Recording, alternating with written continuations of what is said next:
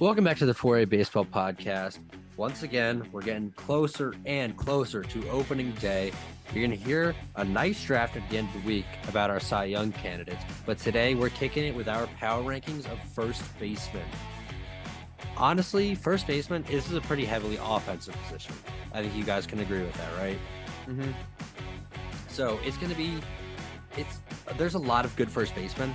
So some of these guys aren't going to make the list, but they're still ridiculously good and would make it at other positions. It's just first base is so stacked, and I'm really excited to break it down.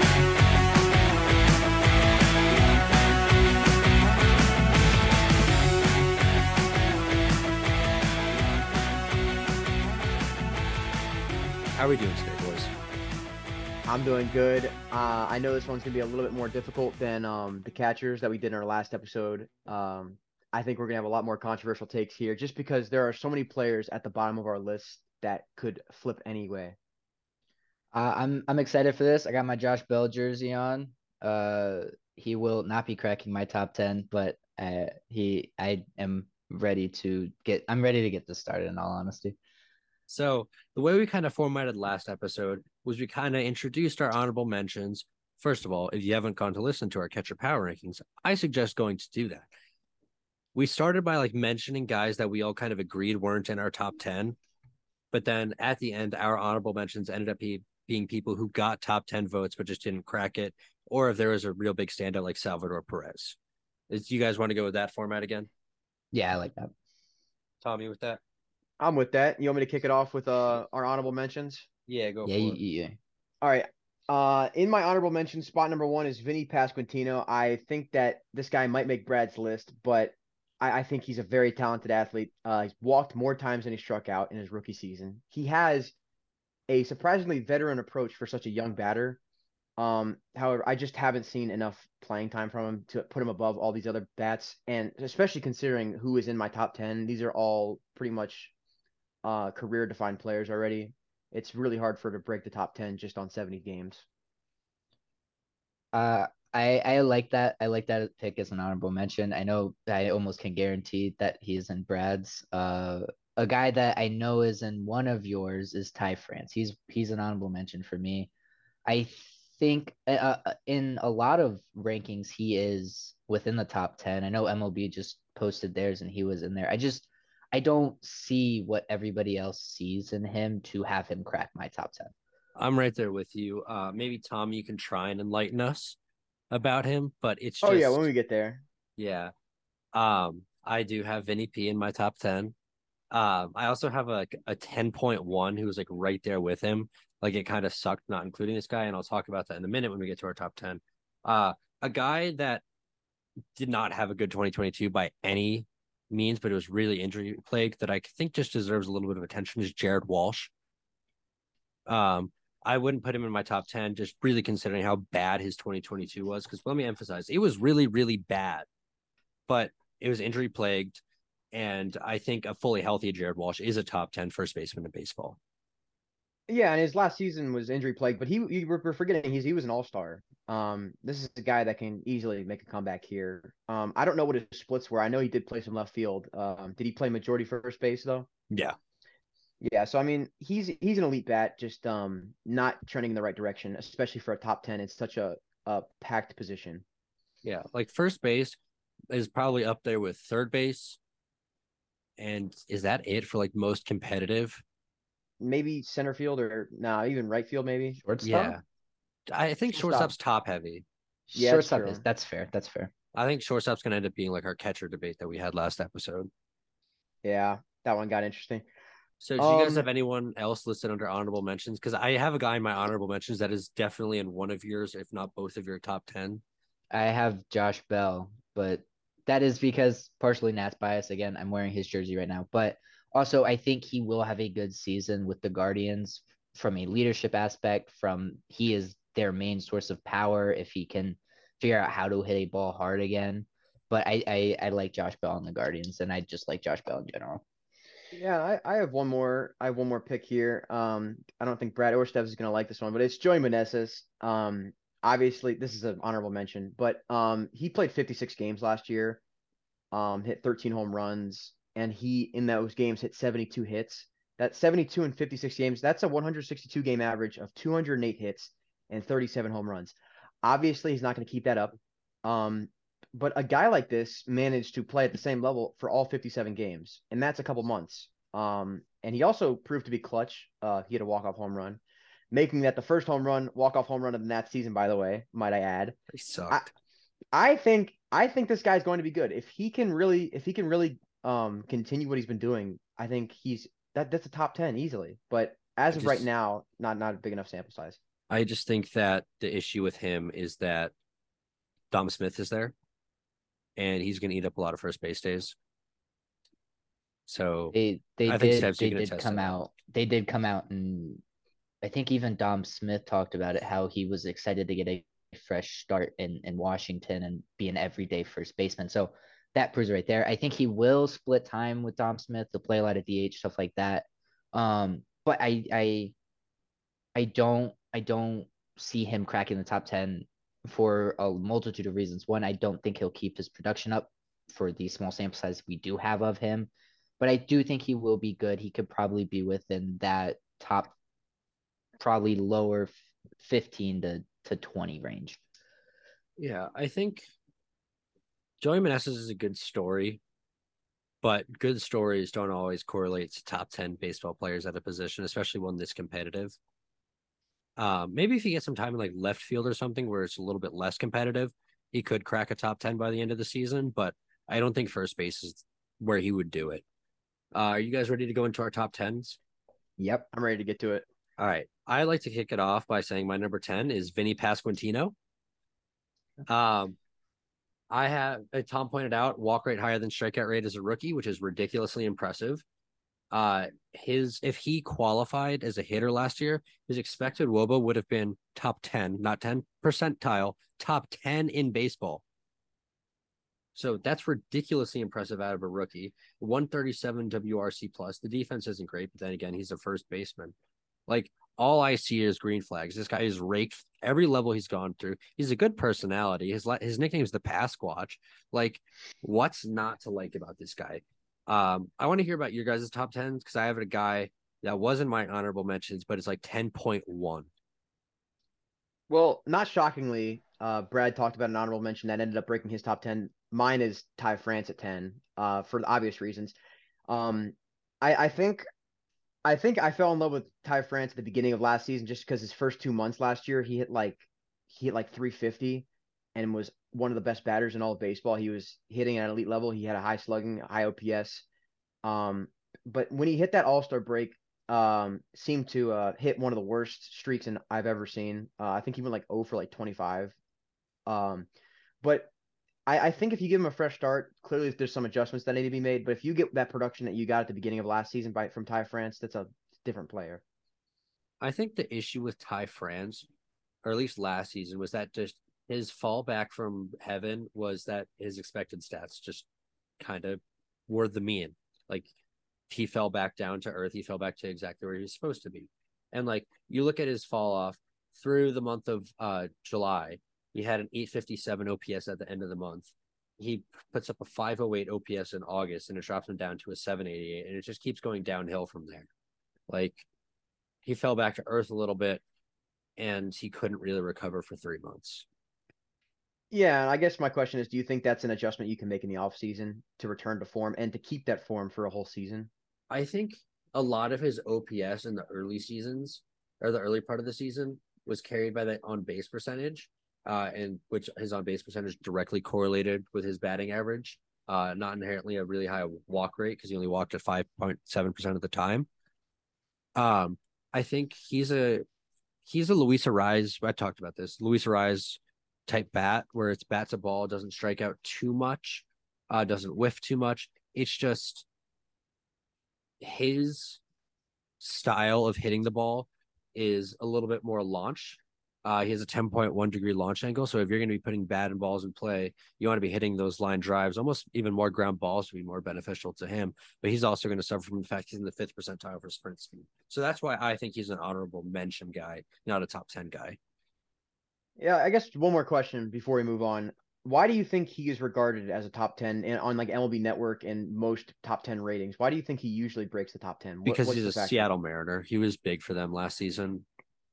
Like That's I, fair. th- I think if Cal Raleigh didn't have like the same type of projections he had last season, he could still crack MLB's top ten because he hit the home run that sent the Mariners to the playoffs. I think that has a lot of weight for MLB rankings, and their rankings were very good. I have eight of the top ten players that they did as well. It's just I think they over appreciate some guys who were good at who were hot at some point, so their name is well known. Because, but then again, they also have to appeal to a much broader audience who may have seen the name Ty France. So you don't want to be putting up a Vinny Pasquantino who people may not know. That's true. All right. Steps, who's yours? For for ten, I had Rhys Hoskins. I feel like he is on that fringe of top ten in my in my opinion because he does have that notoriety in Philly. He is a very good player, but he's a streaky player. That's my issue with him and why I don't think he can go any higher than ten. I think he kind of is like the embodiment of Philly. He's a very Yes. streaky batter. Um, but I, I do like him for number 10. He was at the bottom of my honorable mentions. I won't list my entire honorable mentions because it was a lot of players, but um, but Rhys Hoskins was one of those guys. He'd probably fall for like 13 for me, but he, he that's a good pick. I also had him as an honorable mention. That was the guy that I thought you guys were both going to have on your list. Um, the guy that I'm curious, this is my 10.1, was Christian Walker of the Arizona Diamondbacks. It was between him and Vinny P for number 10. And the thing that just ed, like that got it over the edge for me for Vinny Pasquantino was the walk rate. Like obviously Christian Walker is a ridiculously good hitter. Uh, he's going to have a huge role next season in Arizona. His outs, his defense is actually fantastic, which is kind of surprising and he's just performing high consistently. It's just I think Vinny Pasquantino has a higher ceiling than someone of uh, Christian Walker's caliber. I could Yeah, I mean- see it. I could see it by end of season, maybe cracking the top ten and in this seven to ten range, something like that. I could I could see it, especially with how the I think and I think we all think the Diamondbacks are kind of gonna take a jump forward. So I and I think he will be a big part of that. Uh, yeah, Steves, I think you you didn't have him in your top ten, right? No, Tom, I'm assuming you did. he I, I did. He's he's high actually. He's he's kind of like my Cal Raleigh type pick. See, I can see I can see an argument for that though. He is someone that like you put him at a different position, he's a top five. It's just he happens to be at first base, which is really really deep. Yep. Yeah. and- Um, yeah. Wait, go ahead.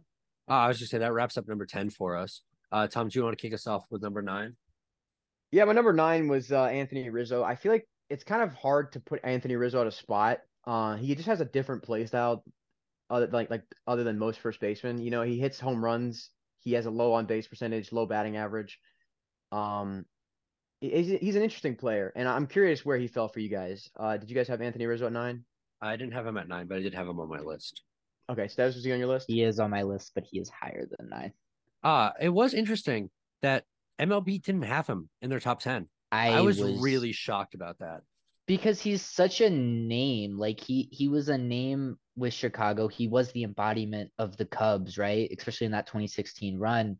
And he's still performing at a high level at such an age. And now he's a New York Yankee and you don't have him on the list. Like it doesn't that doesn't make sense to me. I agree completely. I, I I, do have him a bit higher, but like the fact that M- even MLB is like disrespecting him, I'm kind of that's. I think that's low of them. I, I think. Yeah. this is a guy. This is a guy that definitely benefits from being in New York. Um, and I, I'm not gonna put that against him. I can't like you can't put the course effect against other. You, you know you can't really do that. Um, but I think Anthony Rizzo falling at nine makes sense. Um, Um, he he's gotten his walk numbers up though, which is impressive. it is. Uh, I, I mean, Stebbs and I are going to talk about him in a little bit. Uh, Yeah. Stebbs, who is your number nine? Uh Nathaniel is it Lau or Low? It is Wow. low. Oh, it's is not. Low. It's Nathaniel. it's Nathaniel Low, Brandon Lau. I get confused Yeah, every I- time. yeah, exactly. So Nathaniel Lowe, I had him at nine. I I I like this guy, and honestly, I'm gonna be honest. I did not know a lot about him before I started doing research for this. He had a 302 average last year, which that's a Steves metric right there. Like batting average is like one of the the metrics I use the most. Plus a 143 WRC plus. Like I, I didn't know this guy was good, and he's coming back to a Texas team that is pretty pretty similar offensively to what it was last year with better pitching. So I think he can produce at about the same level. I'm also a little bit higher on that guy. Uh, I think fair. I might be And overrating him a fair. little bit. It's just I think there's the thing with him is I don't see red flags. When I have a guy that like you guys would have as like a top five, top six guy, but I have him at eight or nine, it's because I see red flags. That's and I think a guy that you guys do have higher is Luis Arraez, who is my number nine, because I see red flags. I see that if his batted like for those who don't know Luis Arraez, he is purely a bat to ball guy. His slugging percentage was solely reliant on the fact he hit a couple doubles at target field. Uh, it has a high wall in right center field, which is perfect for a left-handed hitter. He is someone that I think might regress with the shift, uh, just because if he has the opening on the left side of the field, that if he doesn't have that anymore, um, then he's kind of getting a little bit more difficult to poke it through the hole. Uh, this year he wasn't shifted too heavily. He was only shifted 2.2% of the time. And his woba, but his woba was a lot higher when the shift was on. So we're not talking a huge decrease. We're just talking a little bit like a 10 point woba decrease because of the shift being eradicated. Um, he doesn't strike out. He doesn't walk a ton either, but he's someone that if batted ball luck doesn't go his way, there's a huge opportunity for regression. Um, that's a perfect segue because I had Arraez at eight. Um, I again everything that Brad said. It's it's he's a bat to ball contact type of guy, and I think, I again it's this this Twins team is is so just strange to me. But I I like all the I like all the players on the team, but I just don't think they're going to be a good team together. That's that's my big issue with them.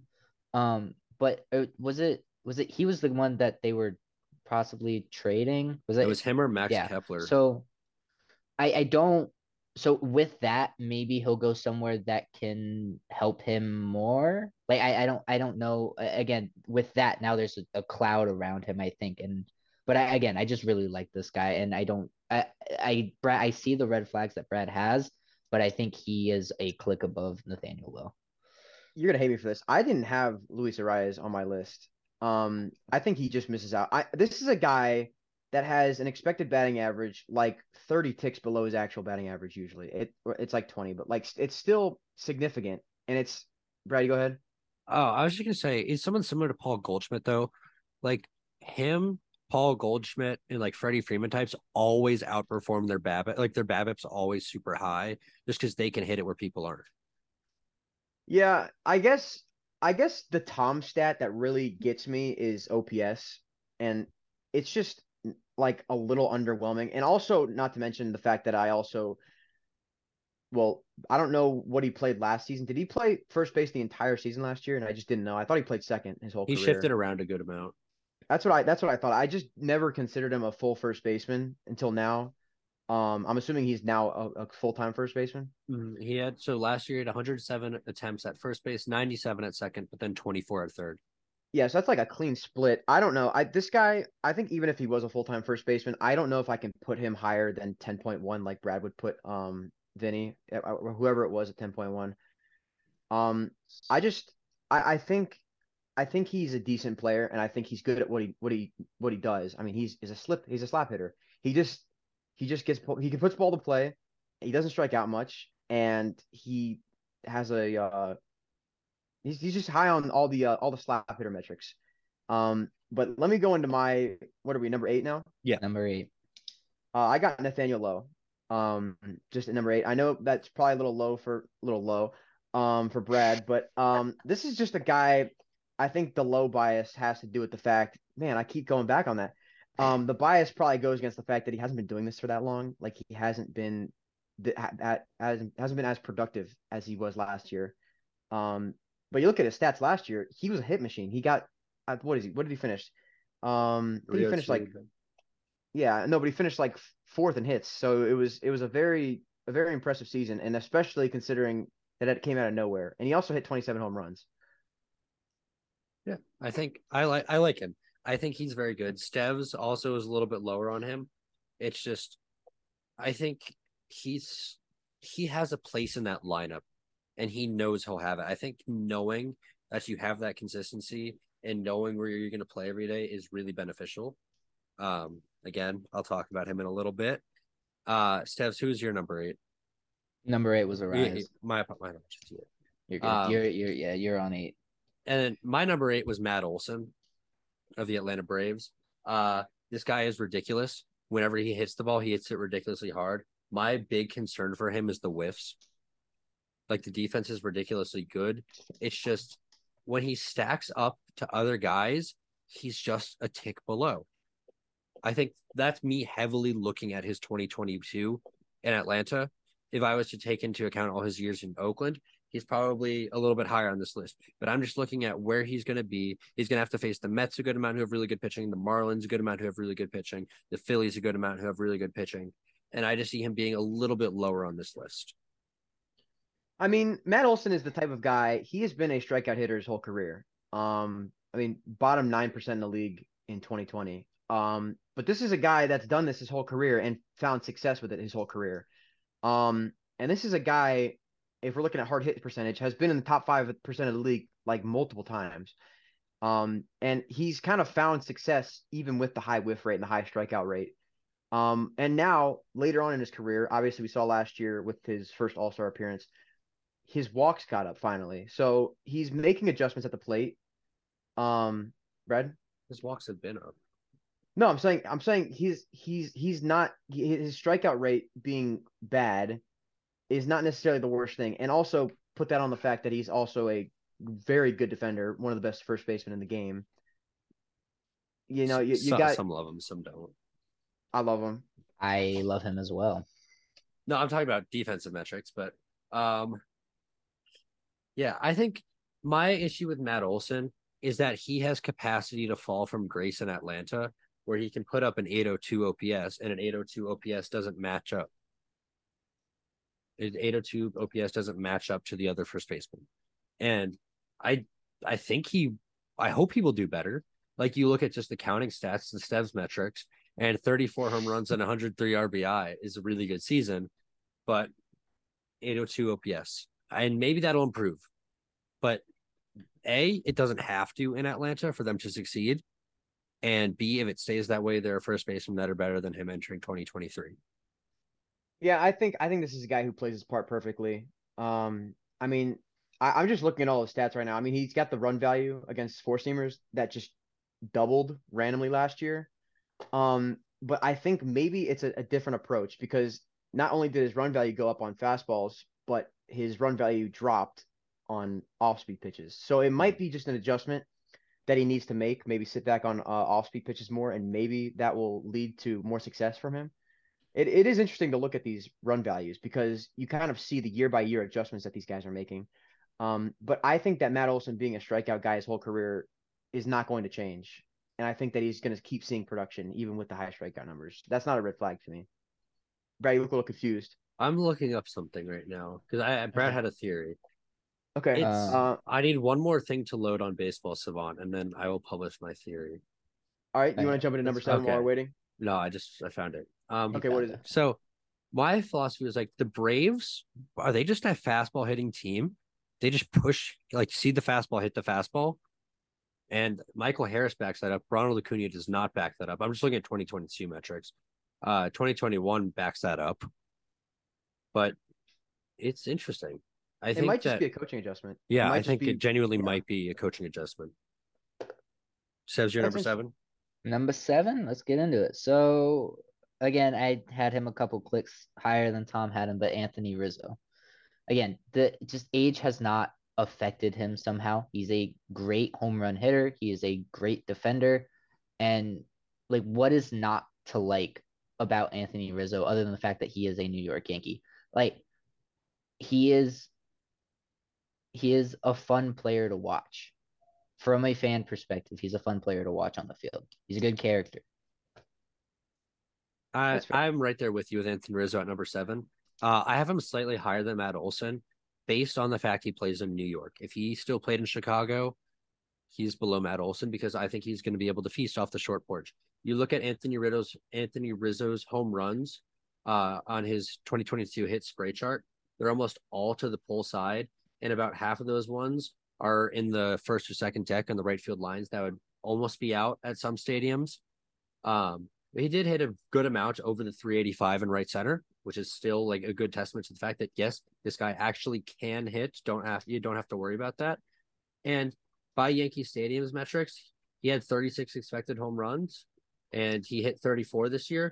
There were six stadiums where he was either the exact same or would have hit more home runs. So I think Anthony Rizzo deserves a little bit more props than medals, and uh, at least heading into this season.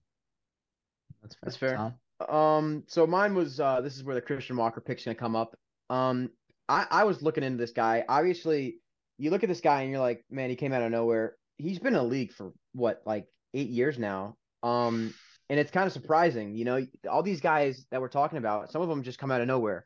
Um, he appeals to not only the under the hood stats, but also just the casual viewer stats. I mean, he hit 36 home runs, 94 RBI, uh, 804 OPS, and he also is an above average defender. He's a very good defender, actually, and he's very flexible in his positions. He can play multiple positions. He hits the ball hard. He has a high WOBA, high barrel percentage. He is a very good batter, and he's going to continue to get better because that's what he's done every year since I think I believe 2019. He's just been getting better and better. Um, and I think we're going to start seeing some more consistency from him next year. Yeah, I again I liked Christian Walker. I just think that he could he could have been lower as well. I think seven or yeah, seven is his absolute max. Maybe six. You agree with that, Stephs? Yeah. All right. So moving on to number six, um, I had Pete Alonso of the New York Mets. I think Tom, you look like I had him a little bit low. Um, I think he's proven himself. He has proven to be an absolute machine of a hitter. That's it. Like I think his issue is that his defense is so bad that he might be a DH this season. Uh, I'm honestly right there with you, Brad. I think this is the perfect spot for Pete Alonso. Uh, I literally wrote down in my notes for him, hit ball hard, that good. Like that is Pete Alonso. Like uh, he is the the Tom is is absolutely baffled. But Tom, Tom, you look like the guy when the Undertaker lost his streak at WrestleMania 30. I have to be forgetting someone. Are we on six? Yeah. Who is yeah. above? Okay, nope, that's fine. That's fine. I have um, five people above him, so that would make him six. Yes, that would make sense. Um, just give, it, give it. um, I, my number six was Jose Abreu. Um, I, I think this is where most people would put him. Uh, I'm a little confused at how he didn't end up there for you guys. Um, very consistent hitter throughout his whole career. Um, obviously coming off the MVP in 2020, he kept it going. Um, he hits the ball hard, got a high ex- expected WOBA, uh, 98th percentile in expected batting average. Um, and he hits to all parts of the ballpark. He is he is not a pull hitter, he's not a push hitter. He hits to all parts of the ballpark. He's a very consistent batter. But you saw last season his power numbers did drop off, and 15 home runs as a first baseman DH is is not impressive. But his average makes up for it. And and once we get to these level of batters, you kind of get to like these interchangeable ones like Jose Abreu is an elite batter, and I think he has a ceiling of being at like five or four, but I think six is a good spot for him. Don't even, Brad. Don't look okay. at me like that. Oh no. Oh um, no. Well, so okay. The so as Tom just said, Jose Abreu could be five or four. Um, and for me, these next two guys are interchangeable at that five or four spot. But for right now, I've been flip flopping this in my head pretty much since we before we started recording. Right now, I have number five Matt Olson and number four Jose Abreu. So that is that is where I have them. I think they are definitely interchangeable, as Tom just said. Jose Abreu could be five or four. Um, my number five is Nathaniel Lowe. I told you the fact that I didn't see red flags and that makes me think he's going to be very, very similar to what he did last year. The exit velocity is there, the contact, it's average. Like the contact is completely average. But when your WOBA's high and you're able to perform as a contact hitter that also has power, like I think you talk about Ty France, Tom. This is a hundredth percentile Ty France. Nathaniel Lau is 100 percentile Ty France. Obviously, Ty France makes a little bit more contact, strikes out a little bit less, but just hitting the ball for average as well as having some power in there is exactly what Ty France wants to be, and that is what Nathaniel Lau is and will be this season. Yeah, and my number five, um, obviously higher than Brad is Matt Olson. Um, we talked about him earlier. Um, he's going to continue to do what he does best, and that is strike out at an alarmingly high rate, but also hit balls extremely hard and hit a lot of home runs and have a high slugging percentage. So I think he's going to continue doing that. And I'm looking at this now. He doesn't actually have an insane pull. He's actually very good at getting the ball to all parts of the field. Um, so this isn't a guy that's going to like benefit from a shift, but it's another guy that's just consistently going to be good year in and year out. I think he's just he's really similar to Freddie Freeman. He's just n- not as good. He's So I not think- as I pure, think- he's not a pure hitter, which is what Freddie Yeah. Freeman is. So Yeah. I think I think five is a good spot for Matt Olson. Yeah. And Matt Olson was shifted 81% of the time last year. The increase in WOBA versus shift versus no shift, um, his was from having a shift to having no shift. The increase was only 32 points of WOBA, which is significant, but it's I think it's a little bit less than what you're making it sound like. Yeah. Um, again, Matt Olson's a very the, the issue is here. These baseball players are very, very good, and it's difficult to differentiate between them. Obviously, there's a top two of first baseman. We we'll get to that in a minute. Um, but number four, Stavs had Jose Abreu. This is where I had Vladimir Guerrero going because he can be a contact bat. He can be a power bat. The Fangraph projections love him this coming season. Like I think their projections had him being like the second best batter in the American League behind Aaron Judge, or something very similar to that. They haven't fully published Zips yet, which is the most reliable one. Um, but the thing that kind of concerns me is that if Vladdy's not hitting, we also talked about this in our text. The Blue Jays aren't going, and 2.8 WAR in 2022. That's kind of concerning. Um, I mean, there's a couple of notes I wrote down for Vladdy that I'll go over when we get to him. Obviously, he's going to end up at three for me. Um, but my number four was Pete Alonso. I didn't write that many notes just because I thought we would all be in a consensus that Pete Alonso is the fourth best first baseman in baseball. But clearly, that's not the case here. Um, this is just a guy. Once again, you look at the um just the front of the page stats: OPS 870, 131 RBIs, 40 home runs. Obviously, RBIs don't matter because you can be put in a different position in your lineup. But this is a clutch guy. Um, high percentiles in WOBA, slugging, expected WOBA. I mean, this guy is just crazy. Um, I I just don't see, I don't see other batters being better than Pete Alonso, the ones that we mentioned at least. Um, just simply because he's been a consistent power hitting first baseman. Um, I think the way I'm looking at it is I am looking at a quality at bat. When you're different, like all the top six, my top six are all ridiculously good hitting first baseman. I'm looking at the quality of at bat. And I think in terms of a quality of at bat, that might will I think Vladimir Guerrero will have a better at bat than Pete Alonso. I think that Nathaniel Lowe will have a better at bat than Pete Alonso. Because Pete Alonso, he hits the ball ridiculously hard, but it really feels like power or bust, not like not hitting too many singles, not hitting for average. I guess 271 nowadays is still very good. But I just feel like the quality of that bat is a little bit lower. Well, the thing with him is that if you look at his 2021 season, his run value versus most of the pitches were not crazy good. And that seemed to level out this season. So I, I think that this guy is improving. I, I'm not saying that he's going to be the same batter every year and every year. I think he's literally going to get better and better every year. And it might be an adjustment at the plate, but honestly, when it comes to these type of power hitters, I mean, his player comps are Kyle Schwarber, Jose Jorge Soler, Ronald Acuna. You know, players that have high power upside. And it sometimes it's not always about the um the at bat itself. It's about the outcome of the at bat. And this guy is a scary number three hole, is a four hole hitter. And, and, you know, it's the type of batter that you don't want to face. Um, and I think he's going to keep producing like this, if not get better, just with his new approach to the plate. No, Steph? I agree. He's a good hitter. Like I'm not arguing that. I'm arguing the type of at bat you value in a power ranking. That's fair. I just I don't know if I can put him below a guy like Jose Abreu or Matt Olson, just because, especially considering age. You're also you gotta weigh into account defense along with that power bat, right? Like that's that's the like Brad's talking about like he's talking about a quality at bat, right? But you also have to think about fielding and stuff like that. So again, it's just kind of what we take into account when we're ranking these players. Yeah. And like if you just look at top six, I think besides the very, very low Nathaniel Lowe for you guys, Jose Abreu is not a great glove, very good bat.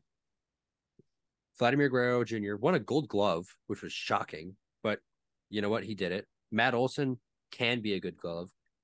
And Pete Alonso, not a great glove. So I think there's the it kind of pushes people over one another, the glove, but it's not the difference between a three and a six, like it would be a catching position. Yeah, and I definitely think I think for me, um, I think spots five through one are very close. You can't interchange the two and one spot because they're so much higher than everyone else. But I think five, five through three for me are very interchangeable. Um, but moving on, are we on number three now? Right? Have we all gone over our number fours? Yeah, we all went over four. All right. Uh, I'll open it up with Vladimir Guerrero Jr. Um, this is should not be a shocker. I, I I think a lot of people forget the legendary season he had in 2021. Um, I mean, this is one of the best seasons of all time, considering he finished top five in like just about every category imaginable. Um, he had a down season last year, but still managed to finish top six percent in hard hit rate, top four percent in average exit velocity, and top one for max exit velocity. It's just all the signs are pointing to he's very strong. Um, it kind of does beg the question whether he can make the adjustment, like the pitchers have made the adjustment to him. Obviously, they saw what he could do. Um, in 2021, he put like an otherworldly run value against four seamers. It was like a 32 or something. He uh, absolutely obliterated four seam fastballs. Um, this past season, he saw much less fast. He saw much less four seamers. I think it was like a six percent drop off. So he obviously didn't see as many, and he didn't hit them nearly as good as he did in his runner-up MVP season. Um, so I think honestly, Vladimir Guerrero right now should be prioritizing hitting the off speed. And I think with a full season to practice hitting the off speed, Vladimir Guerrero will be back to his 2021 form, or at least somewhat close to it. I think with Guerrero, people are calling his season so good, so great. For most people, it's just a career year. Like until he proves he can do it again, it was just a career year. Yeah, I mean, it's just a matter of whether he can adjust or not. I think a lot of these pitchers. I mean, this was Vladdy's first real season. I mean, obviously he played a season before, but it wasn't a full season. This was his first real season, and I think a lot of pitchers weren't adjusted to him. And now they're seeing his weaknesses, um, and they're picking at those weaknesses. And I think he needs to make an adjustment, but he clearly has the talent to hit the ball, and he clearly has the ability to make those adjustments. So I think we'll see a better version of him next season. I agree, which is why I had Paul Goldschmidt at three.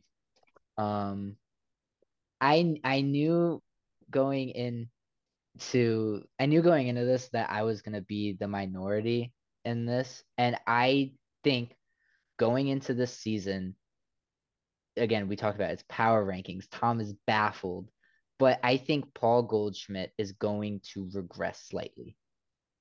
I not pro, pro, partially due to age, partially due to I think he's gonna feel that he can take a little he doesn't have to bear as much of the responsibility as of the offense as he did last season.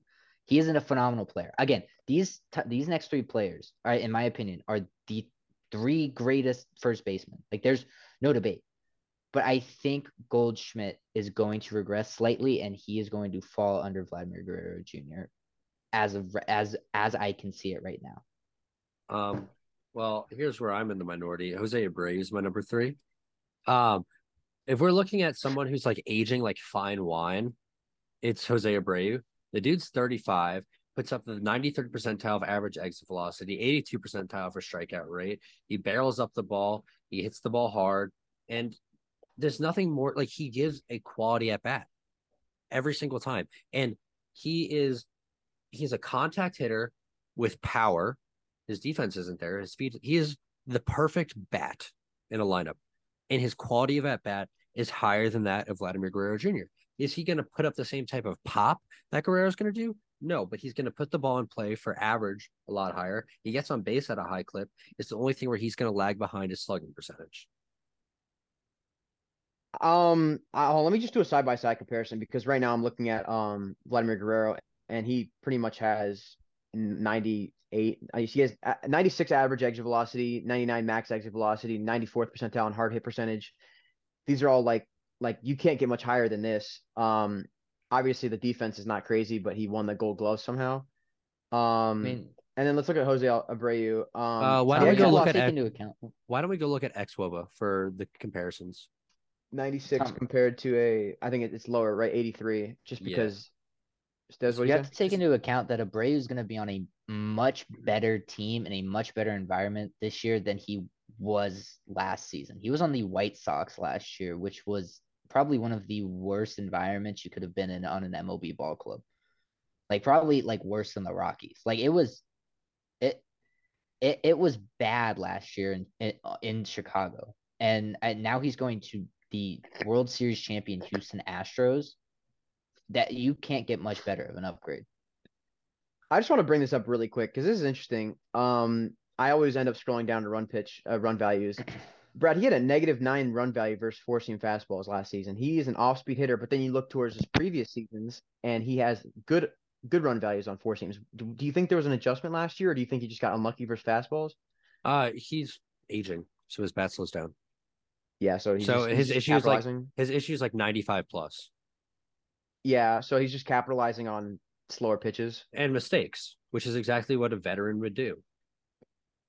I, I think he, yeah, Like he's a veteran who can find like look at that look at that batted ball profile. His singles are going through the holes. Like if you look at Fangraphs or not Fangraphs, sorry, Baseball Savant, the hit spray chart, it's all around the edge of the infield because he's just hitting it where they're not. And that's a skill shift or no shift where he's very, very good. He's actually better with the shift. Yeah. Um, are those similar batters on that website? You know, like the similar they uh, recommend yeah, some yeah. similar batters. Are those actually real? Because his are very bad, while Vladimir Guerrero's are very good. I mean, I feel like Trea Turner and Tommy Pham and Starling Marte are pretty good people to be compared to. But think about it. No, I'm saying for for for Vladdy, and then and then having Jose Abreu's players be like Tommy Pham. Uh, I mean, 2016 Cargo was like the end of his career.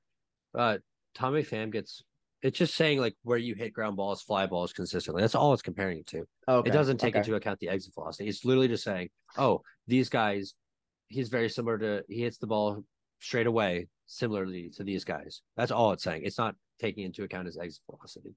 I appreciate the baseball savant lesson. I gotta I gotta learn this website more, but it's very fun to look at. Yeah. So that's why I'm high on Jose Abreu. Again, he's very good. Vladdy's very good. And we're gonna get to number two, where Stevs. Who do you have- have? Vladimir Guerrero Jr.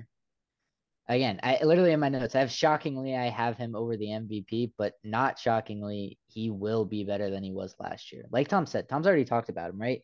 I think he will be able to hit that the off speed. He needed, he knows that's a weakness of his, and he's going into an entire off season after having an entire season to make those adjustments. So he's he made the adjustment slightly as he could, because again, he was playing nearly every day. And then this offseason, he has all offseason to work on it. And then he's coming into next season, and you don't think he's gonna be better. I I I just I don't see a way he's not. I think going into the season, Paul Goldschmidt is better. I want you to look at Paul Goldschmidt's baseball savant real quick. I'll send the link in our chat. Okay. And look at all the red. It's consistent over time. I have Paul Goldschmidt at number two, if that wasn't obvious. Tom, are you there? Are you Well, so I actually I I literally while I was writing this, I flipped it three times. Um, and I'm not really sure who to put at number two. Um, I have Fred. I mean, it's obviously Freddie and Paul Goldschmidt. The thing is, there's like a one A and one B. I I really can't. You can't really get this right. I'm putting Freddie at two just to disagree, just so we can all have different takes. I'm just kidding. I'm just kidding. I don't. I don't know. Let's see. So Freddie finished the 2022 season. Let me just go into this. He finished the 2022 season leading first baseman in hits, runs, doubles, walks, batting average, on base percentage, and somehow stolen bases. Um, there have been some weird career adjustments. I love looking at run value for some reason. In his career, he's always been a fastball hitter, with his three previous se- seasons finishing with a run value over 20 against fastballs. Uh, we have to talk about Freddie's career adjustments. In his career, he's always been a fastball hitter, with his three previous seasons finishing with a run value over 20 against fastballs. But in this last season, his run value dropped against dropped uh 10 points against fastballs, while his run value in every other pitch rose drastically. So he is now consistent across the board and hitting everything. Uh, I don't know what to throw at this guy. I mean, if I was a pitcher, I would be genuinely terrified because there's nothing you can really throw at Freddie Freeman that he wasn't expecting. Um, and it seems like he's just been getting better year after year. Um, when your player comp is Miguel Cabrera, it's it's it's something it's something crazy. Um, and he's also got plus glove. Brad, what do you got? Um, I was just gonna say it kind of looks like he sacrificed a little bit of power for his ability to spray the ball to all fields. Like he's always been able to hit the ball to the opposite field to pull to hit it for a home run if he wants to. It's just it kind of looks like he focused a bit more on covering the strike zone. Uh, maybe keep taking a more linear approach to his stri- uh, to his swing. Uh, I'm just looking at his launch angle really quickly. It's the second lowest it's been. It's actually a little bit higher than it was last year in 2021. Uh, his 13.6 is lower than 2020, 2019, 2018, 17, 16, and 15. So it kind of looks like he is hitting the ball on a line a little bit more. And uh, the reason Yeah, I I, have mean, Freddie Freeman. I have Freeman above Paul Goldschmidt at number one. Because look at the xWOBA. That's three straight years of above 400. Top 1% Yeah. of the league, top 2% of the league, top 1% of the league. His ex con, which is basically like your WOBA based on the quality of contact, is top one, top two, top one. He walks a ton. He doesn't strike out a ton. He hits the ball hard. He's got a plus glove. Like there's nothing. The fact that the Dodgers are getting him for twenty eight million dollars a year is a steal. Yeah, I mean, and I honestly like this adjustment. Would you rather have a 2021 Freddie Freeman or a 2022 Freddie Freeman? Because you got a guy, you got a guy that hits 31 home runs, 25 uh, doubles, or a guy that hits 21 home runs and 47 doubles. That that launch angle that you're talking about is the sole reason why his doubles have jumped from 25 to 47 in one season, and that's a perfectly fine adjustment, especially considering that his batting average has gone up. He's hitting more. He's hitting it to all parts of the field. It, that that adjustment, in my opinion, is the best adjustment he's made because I would take a cut to your home runs to get every to to spray the ball to all parts of the field, and especially to raise your doubles because that raises your um slugging percentage. Yeah, and with the way Freeman's doing it right now, that would be that'd be his third season in a row if he didn't miss by seven points last season of having a three four five average OBP slugging. Freddie Freeman is the best first baseman in baseball. I rest my case. He also did play more games, and now let's go to our counter argument, which is Matthew Stevens with Vladimir Guerrero in second place. Paul Goldschmidt. um, so Paul Goldschmidt, these this is one A, two A. They're the same. They're the same guy. I mean, I think Freddie's might be have the slight edge. Um, I think Paul Goldschmidt slightly edged him out in uh, Woba. Um, I'm not really sure on that one, but um, his his pitch his run values against different pitch types are all red. Um, but despite winning the MVP award, he only finished first in one category in the first base position, and that is OPS. Um, he didn't finish first in home runs, didn't finish first in hits, didn't finish first in doubles. That was that was all Paul Goldschmidt and Pete Alonso. It's hard to argue against an MVP season like that. Wait, did I say Vladimir Guerrero? I, No, I meant to say said- Pete Alonso. Yeah, I, I must be Pete tripping. Alonso and Paul Paul Goldschmidt. Goldschmidt. Just You keep looked going. at you looked at me. Just keep going. You're good. You're good. You're good. Okay. You're on a roll. You got this. it, it's just hard to argue against the MVP season. It's hard to, to pick against the MVP. Um, but at the same time, a guy that provides more value to his team is probably going to be Freddie Freeman. Um, a guy that had more individual success was Paul Goldschmidt. I think his OPS plus was like 180, which is absolutely bizarre. Um, but I, I think these guys are in a league of their own. I think these two are above everyone else by a lot. Um, but I think Freddie Freeman slightly edges out Paul Goldschmidt for the number one spot. Steps, what do you think? Uh, I mean, again, eh, all three of these guys, at least in Tom and I's opinion, are pretty interchangeable. You, I don't think you can go if you have one of these guys as your first baseman, you cannot go wrong with them. I think, again, I think I have Vladdy Jr. over Paul Goldschmidt because I see a, a regression coming for Paul Goldschmidt. But again, I've also said that the past couple seasons where I see a regression and then he goes on and he wins the MVP. Freddie Freeman is the best first baseman in baseball. Tom is stupid on that point. But again, maybe I'm stupid that I have Vlad or I have Vladdy over him. I probably am. But that's what this is about. We're weighing different things when we're making our lists. So I think overall, I, I think all of our lists are valid and every single reason we have them on is good. So Ah. with that, we have our top ten. So this one is kind of the top The, the number 10 is just because he was ranked higher by one person, uh, and that's Christian Walker. He's going to come in and he's going to be really effective this season. I think that he's going to shine on the Diamondbacks. The Diamondbacks, I think we all have them being a lot better, and I think they're the sleeper for the best breakout. Definitely better than the Giants. Nope. Yeah, I agree there. And he's got to be a big part of that. At number nine, we have a Luis Arraez, which is perfect for where he should be. Uh, we got Tony Riz, Anthony Rizzo at number eight, Nathaniel Lowe at number seven, Matt Olson at number six, Pete Alonso at five, Jose Abreu at four, Vlad Jr. at three, Paul Goldschmidt at two, and the best first baseman in baseball at number one is Freddie Freeman. So we recorded this episode on Thursday, January 19th, and on the 20th, Luis Arraez was actually traded to the Marlins in exchange for Pablo Lopez, and it came out that on the Marlins he'd be playing second base. Um, so we have to remove Luis Arraez from our first base list. So that moves Christian Walker up to the nine spot, and Vinny Pasquantino will move into the 10 spot. Thank you all for listening to the 4A Baseball Podcast.